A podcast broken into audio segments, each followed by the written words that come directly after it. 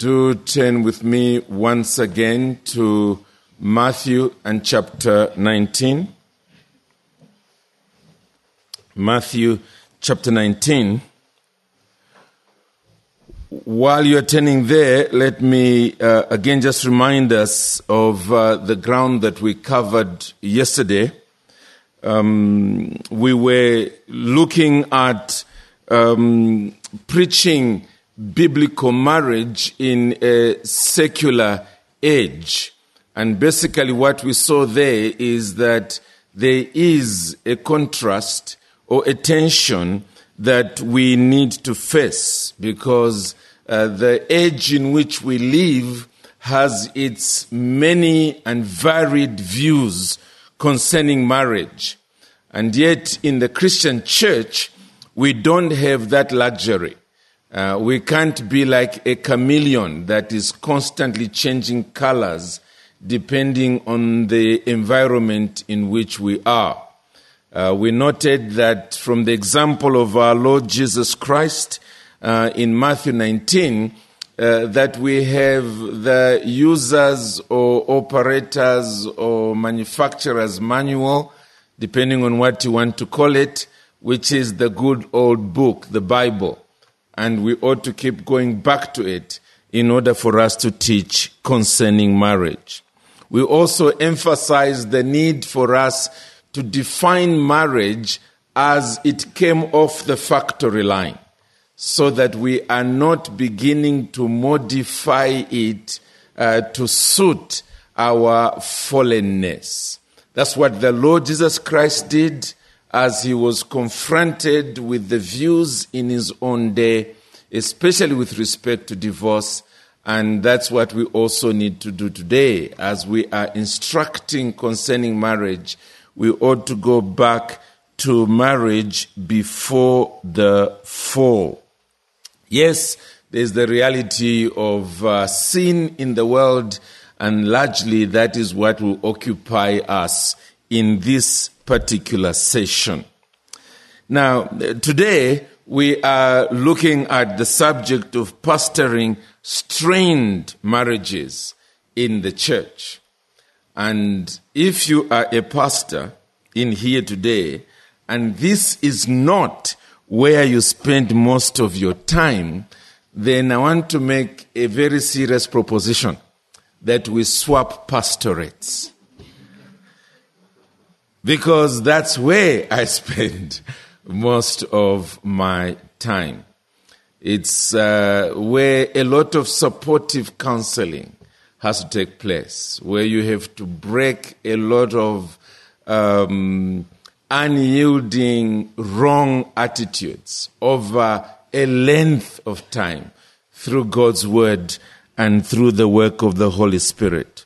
And uh, we tend to find that our greatest joy is often when situations that looked completely hopeless become situations of uh, uh, marriages that are healed and restored and rejoicing in the Lord Jesus Christ.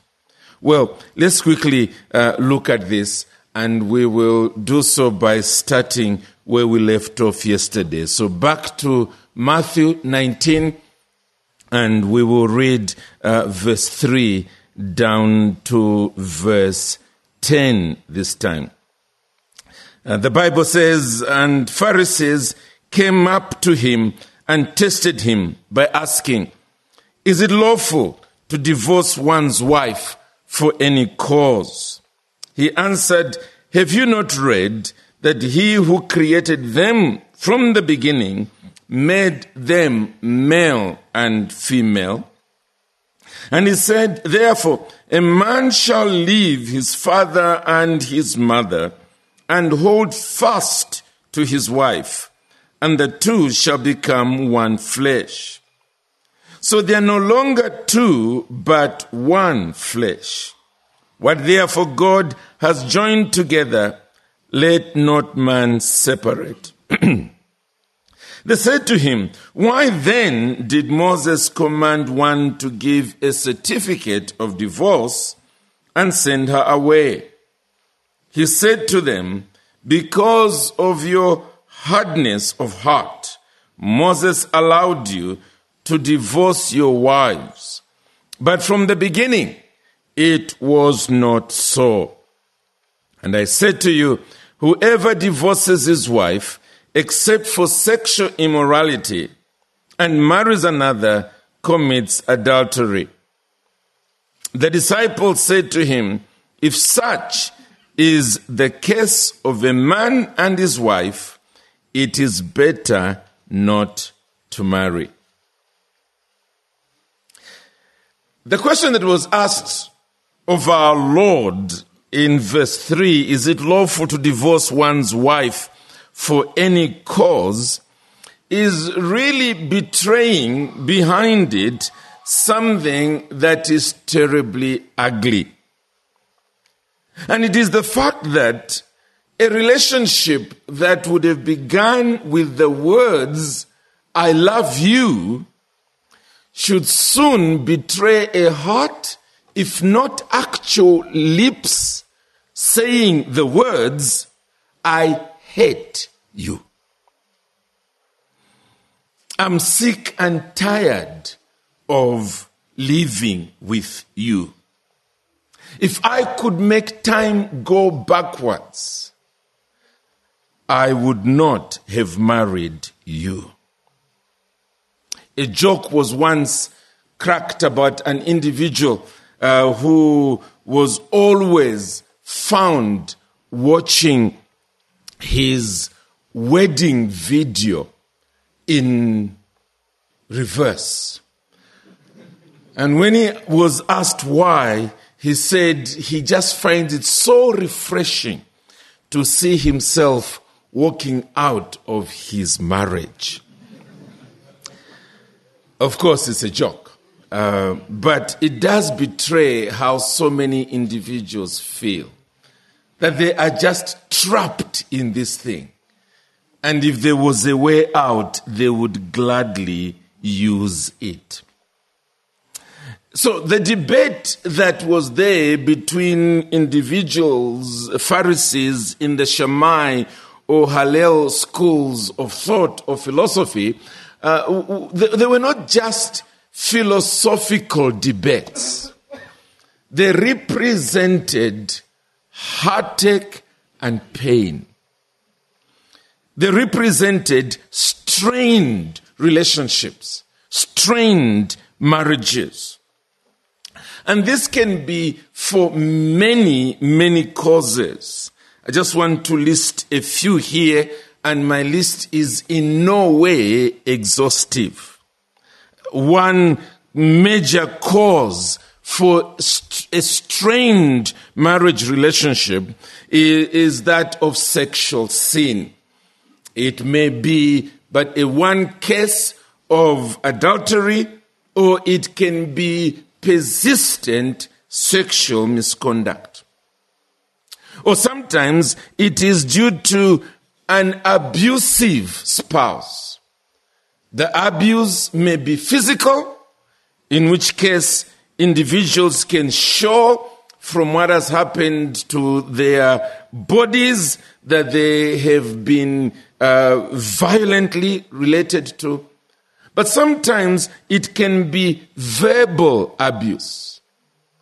Words that cut and burn. You cannot see it in terms of a person's physical body changing, but on the inside, a person has been run over by a truck load of words. Or sometimes it is because of marital neglect. It could be because a person has been so carried away with their work or business that they have overlooked the fact that there is a spouse to be loved, to be cherished, to be nourished, it may be a blind spot, but sometimes it is deliberate. It is an individual who has decided that um, I'm not going to, as it were, beat my wife or spouse out of the, the home, but I'm going to pretend they are not there. And so, although they are together in the home, uh, the one party is as good as absent. Or it could be major areas of incompatibility. Again, this is uh, an area that is real, but nonetheless, it is not something that immediately suggests that a marriage should come to an end. It does cause a lot of strain. Another possible area is that of uh, financial mismanagement. One party is frugal in the way in which they handle money. Another one is, let's use a, a good term, let's call it generous. But often it is careless in the use of finances. And sometimes it can be gross financial mismanagement that can even be so stubborn as to threaten a family economics to run aground altogether. Uh, sometimes it's chronic deceitfulness, particularly by one spouse, making the other reach a point where they cannot trust the words of a spouse. White is not always white. In fact, often it is black.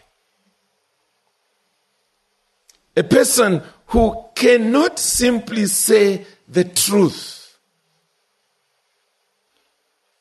I recall uh, a young man who, in fact, in their case, it wasn't even marriage, it was, it was in courtship, who ended the courtship relationship uh, primarily on this score.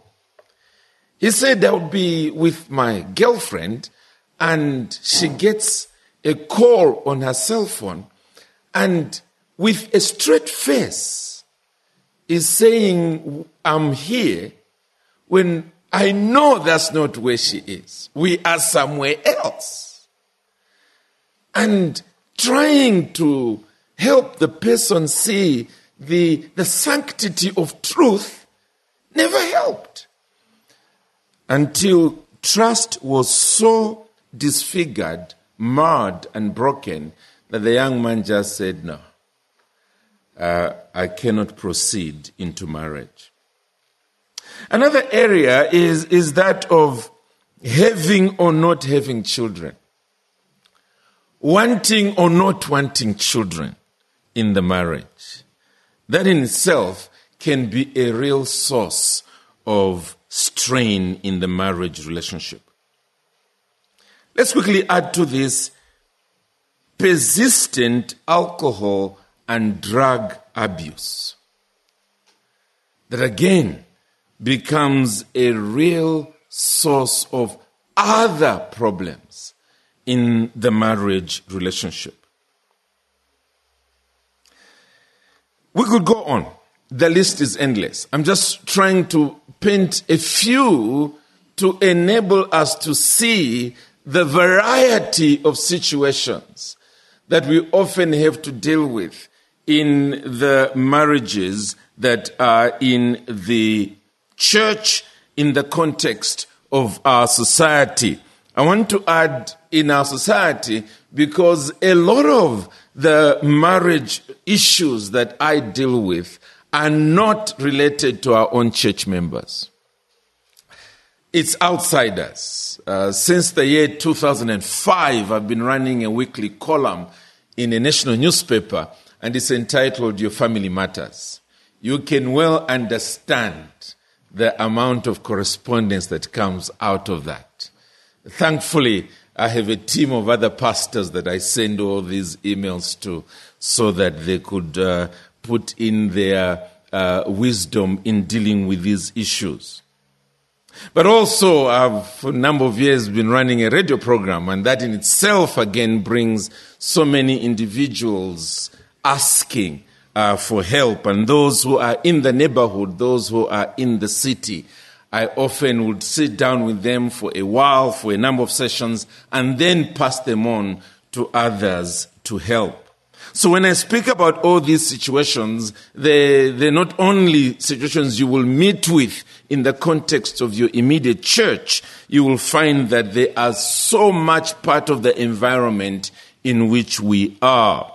However, with respect to uh, the topic at hand, we're talking about pastoring strained marriages in the church and assuming, therefore, we are dealing largely with believers there. What is our Lord saying here that gives us a good starting point? Well, first of all, it is the fact that in the original definition of marriage, as we saw at the end of the session yesterday, there actually is no exit door. Not even death, remember. Because marriage was given to us prior to the fall. It is permanent. You walk in freely, and the door bangs close at, behind you. That's it.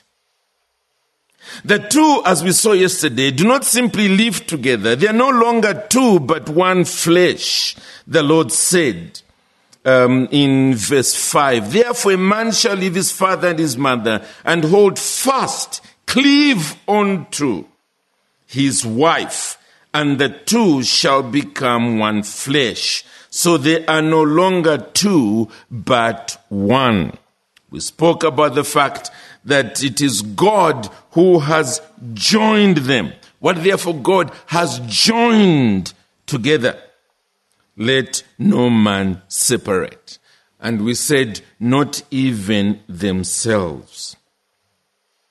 Well, we also saw that uh, due to the coming of sin and death into the world, we have added the phrase, for better or for worse, until death parts us. Again, so many jokes about weddings and marriages. One of them being a wedding rehearsal. And as the pastor said, okay, for better or for worse, the groom said, Pastor, Let's skip that worst part, shall we? Well, the truth of the matter is, it's part of the package. It's two sinners coming together, not two angels. There will be the worst part. It ought to be added to the vows because it's the reality on earth there will be difficulties. And the difficulties will not just be difficult circumstances from the outside in, there will be difficulties that are between the two individuals, strained relationships. We notice later that the Lord Jesus Christ gives one exception as kind of door, and that is something he calls um, sexual immorality. Paul later on in 1 Corinthians 7 gives the um, abandonment of an unbelieving um, wife. But my interest is the spirit in which Jesus spoke. Because even when he gave this door, this exit door, Listen to the way his disciples understood him. We saw that from um, um, our brother Tim Cantrell, he referred to it. When they said in verse 10, if such is the case of a man with his wife, it is better not to marry. They were not saying that, that wow, thanks Lord, we now have a door, hooray! We can jump out. They were shaking their heads and saying, No, no, no, this, this is not good news. You are clearly suggesting that when we get in there, we are stuck. These are men who realize that strained relationships will be a reality in marriage. That there will be those seasons when marriage is tough. When individuals will entertain the thought of singleness once again. And that's where this pastoring comes in. This big responsibility that we have in the context of the Christian church. We must help our members to see that what we are dealing with in strained relationships is essentially a matter of the heart, the condition of your hearts. This is what Jesus said here when the Pharisees came in quickly in verse 7 and said to him, Why then did Moses command one to give a certificate of divorce and send her away? If you are saying that uh, marriage is permanent, aren't you contradicting Moses? Well, Jesus' response was this, verse 8. Because of your hardness of heart, Moses allowed you to divorce your wives. Because of your hardness of heart. In other words, sin is ugly. Sin hardens human hearts. It hardens wrong attitudes. And in the end, it makes marriage impossible. Hence, the allowance that Moses gave. Now, wherever a marriage is continuously strained, it is due to one or both parties being stubbornly sinful. Take that as a maxim. Wherever a marriage is continuously strained,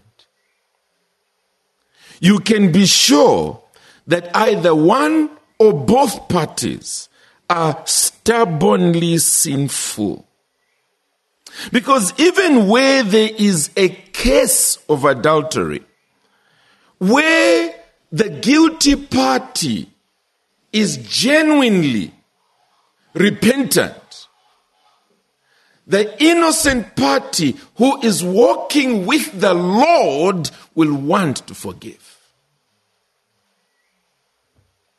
Because that child of God knows that he or she has sinned against the Lord more times and in worse situations in the eyes of God. And the Lord has forgiven. And in the midst of the struggle, that child of God, in the presence of God, will say, I forgive you. May God help to heal my heart. And also, where God's children are in a healthy relationship with Him, they view those tough situations in marriage as a means of grace. And I'll come to deal with that again as we proceed. In other words, the first instinct is not to opt out, to run away. It is to say, Lord, what are you teaching me? What's this university that I'm having to go through? Lord, give me grace to handle this. In fact, sometimes the so called innocent party realizes that I also need to be forgiven. That I have caused what has happened in the marriage. I have driven my friend my partner, my spouse to the point where their back is against the wall and therefore they have reacted. They have reacted wrongly, yes, but they have reacted to something I have done. I also need to be forgiven. So you soon realize that what you are dealing with ultimately is the condition of the heart. Hence the words of Jesus here, because of your hardness of Usually, when you get a phone call asking you to come over because there's a situation in the marriage, you soon realize when you get there and you listen to the first account that all you're beginning to do is the process of peeling an onion. Because when you now turn to the offender and say, okay, so, you know, how do you explain this? And they begin to explain, you realize, oh, oh, we have to get back to this person again. So again, you come to the first complainant and you say, okay, so why did you do that? And when the first complainant finishes their side of the story, you realize, oh, oh, I need to get back to uh, this person. In other words, what you begin to realize is that layers upon layers of tit for tat unresolved issues were allowed to accumulate. What you were called to deal with was actually the tip of the iceberg. There's so much that was allowed to go wrong in a very irresponsible way, often because of the I in the middle of the word sin. That selfishness, that self centeredness, that I don't care attitude is what has brought this marriage to where they are. And that's very sad. It's very sad because often when you are called in, the marriage is at the cliff edge already. To begin pulling them back, to allow that safe space, is what demands the best from the best of men. In other words, it will take you to your limit in dealing with them. What should you do in pastoring strained relationships? I think, first of all, it is to simply learn to give those strained marriages your time. A lot of time because there will be a lot of listening that you'll have to do. Don't go in there with your panacea that heals all marriages. So that as soon as they open their mouths, you're saying, I know it all, here's the answer. You have to learn to give time. But having listened, the next is to realize that the very reason why you were called in was because there is a present crisis. So even when you know that you have to do a lot of peeling of the onion to try and get to the bottom of things, it's important to recognize that at this stage, there is a crisis. And like a good doctor who is able to differentiate between symptoms and a diagnosis, you don't overlook the symptoms. At least say something, give counsel, for the immediate situation. The immediate situation. Having done that, and here is the ultimate point, it is crucial for you as a pastor to insist on what I'm calling here a structural overview. Remember, as you are peeling that onion, what's happening is that your mind, like a good physician of souls, is looking out for the real diagnosis. What are the structural weaknesses that have finally brought this about? That's what you're listening for. And that's what you ultimately want to deal with. And I want to suggest three important areas that God has provided us with, which once they are in place, two sinners can have a heaven on earth in their marriage. The best way to look at them is to go to the famous Ephesians 5 passage. So let's quickly go there. Ephesians and chapter 5. Number one, I call it God in the home. God in the home. In other words, you want to, to listen to whether the couple, man and wife, are God centered, Christ centered, whether religion, in terms of the outworking of the Christian faith, is central in that relationship. Because it is not an optional extra. Marriage is not primarily about us. That becomes idolatry. It's about God. You notice in the passage before us, Ephesians 5, um, we could begin earlier, but I, I, want to begin with verse 21. Uh, submitting to one another, and notice, out of reverence for Christ. So this is not a mere mechanism to be used in order to know that, rather to realize a happy marriage.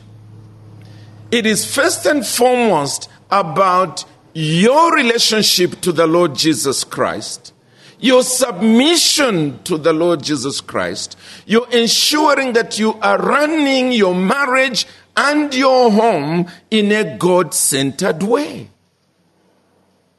As we said earlier on, are you reading the Bible together? Are you praying together? Are you attending the means of grace together? Are you responding to God in a way that, in fact, honors God in the realities of your marriage? That's the first foundational block. And where you find that that's been thrown out in a corner, and usually that's the case, you say to the couple, we need to work at ensuring this comes back in center stage. There will have to be quite a bit of repentance on this. Because you thought you could manage pretty well without God. He has now shown you you can't. So let's put this back into place out of reverence for Christ. And this manifests itself right through the rest of the passage of scripture in terms of not just husband and wife, but also in terms of children and parents, and also in terms of bond servants and masters. You, you read through all of this, and again and again, you find that the, the, the center block, as it were, is Christ, Christ, Christ. In all these relationships, and we should ensure that in pastoring and counseling strained marriages, we make them see that they need to get back to this. Number two is that of headship and submission. Headship and submission. We find it again in this passage of scripture. Wives, submit to your own husbands as to the Lord. Husbands, love your wives as Christ loved the church and gave himself up for her. That's the second. It is where you are insisting that God provided a structure for marriage. As I said yesterday, it is not a two headed beast or monster. It is not to be lived by the law of the jungle, survival of the fittest. Whoever has the strongest personality then gets away with things. One of the little tests I often use when I'm dealing with uh, counseling marriages in trouble is at the very beginning of my next visit, I say to uh, the husband or wife, doesn't matter where I start. If it's a wife, I say to her, Can you say from the depth of your heart that your husband really, really loves you? Then I say this. If you give an answer and then you say, but, and then add whatever comes after the but, what comes after the but becomes your husband's responsibility. That's his homework until our next meeting. But I also turn to the husband and I say, Can you say from the depth of your heart that your wife supports and submits to your leadership in the home? And often there will be yes, but, and then some details. And I say, those extra details after the but, that's the homework for your wife until our next meeting. So let's discuss what came after the buts. Because this is the structure. We, we, we cannot form marriage in any other way. And it's interesting that the person who was teaching this, that is the Apostle Paul, was himself not a married man. Or some people think he may have been married earlier, but you know, those are now just people conjecturing. But the bottom line is, he was an inspired apostle. It's not just here, but also in the book of Colossians, that this issue of the divine structure in the marriage relationship is taught by him in very clear terms. Wives, submit. Husbands, love. And again, you will find that in strained relationships, either one of the two parties is in a state of criminal negligence of their part here, or it's both of them. And usually, but I would say always, it is the same thing Jesus spoke about the hardness of your hearts. For the man, it is often, yeah, but she must obey me and obey me and obey me. And when you say, yeah, but are you showing her that you cherish her? Are you deliberately nourishing her?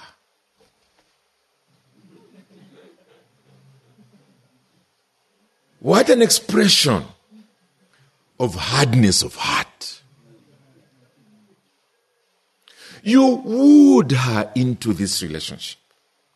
You didn't go to her with a pistol in your hand, saying, Come on, move in there, move in there. You're going to serve me for the rest of your life. No! In fact, like we often see on social media these days, uh, I think perhaps for our Western cultures that might be possible.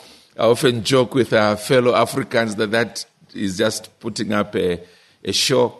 You know, the, the man is even kneeling down and they say, Will you marry me?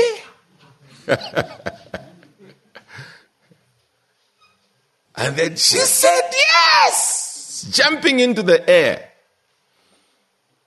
Well, in the, in the African context, you go to do it at her parents' home. That's where it all happens. That's where finally you get the yes, and you can jump out of that place jumping into the air and say, They said yes. But the point, nonetheless, is you, you humbled yourself. You, you, you had a wooing attitude. And that must remain so. In fact, it ought to grow. Your wife should want to live with you because of your love. But you find the same hardness of heart with respect to the wife. Where is also putting in so many conditions before I can support his leadership. I can submit to his leadership. And again, you have to say to the woman, come on, your husband has an ego. How does he lead you conditionally? And the condition is that he is submitting to you. How? So it's this hardness of heart that destroys the structure that God has provided. But thirdly and lastly, again, this is just the structure that needs to be put in place as we are dealing with uh, the symptoms, the, the issues that are coming up. Uh, it is the problem solving mechanism. The problem solving mechanism.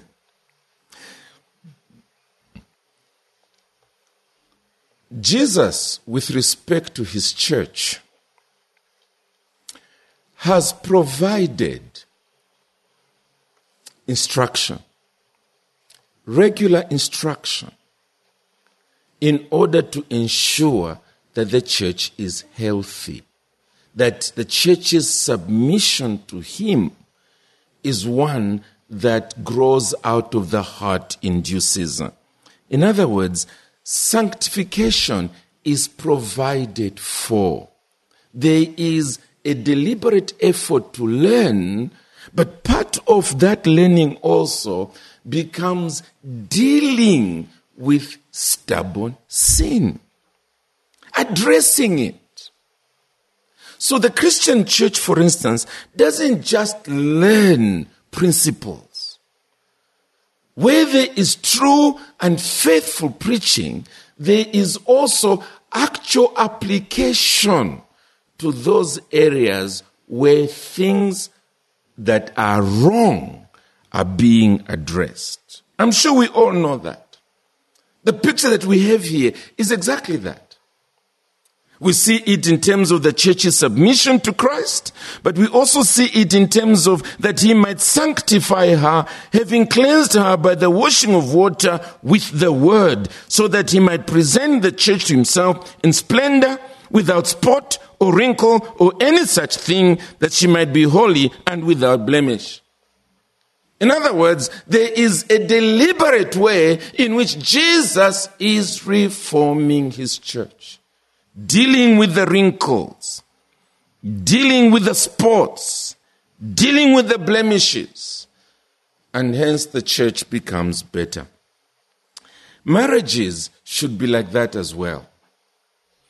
Often, these layers upon layers of tit for tat issues are because of a failure in that marriage for especially the head of the home to say, let's sit down, let's talk about this with an open Bible. I am not the primary authority. Jesus says, His word must guide us. Let's talk about this. Where I'm wrong, I will ask for forgiveness, I will repent, and I hope you will do the same where this word shows that you are wrong. Let's talk about it. You often find, and it, it causes me to shake my head, and I need to rush on to close here in a moment, that when you say to a couple and they're going through all these things, and you ask them, okay, when did you last sit down and say, let's talk about this, let's deal with this? They can't remember. All that's been happening are people who are adults throwing up tantrums as if they are toddlers. No. So you sit saying to them, okay, we're going to have to learn how to deal with this. So between now and my next visit, here is an issue that we've clearly noticed. I want the two of you to sit together with an open Bible and discuss. And when I come back, I want to come and hear how you proceeded. Because it's something they just have to learn. These are two sinners. They are not unblemished. They are not unspotted. They are not smooth. They have to be dealing with these matters. Well, brethren, let me hurry on uh, to close. But I wanted to, us to see that there will be the crisis that must be dealt with, but then we realize that dealing with a crisis alone is insufficient. We need to help them to establish the foundational, structural issues so that even without you, they will learn to deal with issues better over time. Ultimately, it is where there is this stubborn sinfulness that the situation becomes hopeless. One or two words as I close this session. First of all, in the midst of the counseling, this is what we are trying to say to them. Back to Matthew 19. Because of your hardness of heart, Moses allowed you to divorce your wives. And then we're trying to say this to them. But from the beginning, it was not so. That's what we're trying to say to them. We're trying to say to them, you are supposed to be Christians. Christ came to save, to redeem, to change darkness to light. In other words, that which was achievable before the fall is our target. So aim for that situation that Jesus speaks about when he says, It was not so in the beginning. And then, secondly, we are seeking to say to them that trials come to make us strong. Often, when we run away from trials, we're just postponing the trials. We will land in another trial, maybe even worse. So, as James says, consider it all joy when trials of various kinds come into your life. This may be one of them. So it's going to teach you to be on your knees, to bruise your knees. It's going to teach you to be pleading with God for grace because you know that without His grace, you cannot do it. It's going to teach you to trust in Him. That's the second message we give to them. one thing we should definitely not give to them is the message if you're unhappy, then quit it. That's what the world says. That's the secular world. That's not our message. Because as we learned in the last session, there is a bigger picture with such complexity that we cannot ultimately just reduce it to two or three things. And therefore, we need to learn to leave God's people with God, that God may continue dealing with them. Sadly, there will be those days when, although we don't want to encourage divorce, we must finally admit that all we could do, we have done. And we cannot stand in the way any longer of that member who says, I'm heading in that route. Because of the stubbornness of his or her spouse in sin. But at least by that point, we should be able to say, honestly, we did the best we could to pastor that strained marriage in Christ. Let's pray. Our Father in heaven,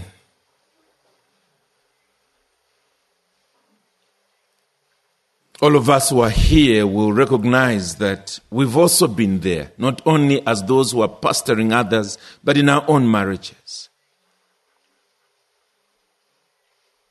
when we have looked around us for a door. Thank you for your grace that has helped many of us in this room to work through issues. Some of us have had to call in others to help us. And where we have been successful and we've got a stronger marriage, we ourselves can say, Thank you, Lord. Thank you for the blood of Christ. Thank you for the work of the Spirit in our hearts. Thank you for your word that has guided us as a light in the darkness. Thank you. And thank you, Lord, that we have been able to turn around and see so many hurting marriages in our own congregation. And we have said, There go I, but for the grace of God. Thank you for the victories that we have scored as we have seen marriages that at one time were tottering towards the divorce courts and they have made a U turn. And now they might even be marriage counselors in our own churches. Thank you. We don't deserve those victories. They are trophies of grace. And yet, Lord, we also are mindful, even as we've heard this morning's message, face upon face of current strained marriages. We pray that some wisdom picked from this message might make us better stewards of your people, better physicians of souls and of marriages. That, Lord, we may see better fruit as a result of our own ministries. Thank you that a number of us belong to elders who have different giftings, and some of them are better marriage counselors than ourselves. Lord, we thank you that you enable us to work in such teams. Thank you, Lord. Thank you, Lord. Help us to spend and be spent in bringing about godly marriages, happy marriages that stand as a contrast to the world in which we are, where so many marriages are ending before death sets them apart. Father, help us, we pray. In Jesus' name, amen.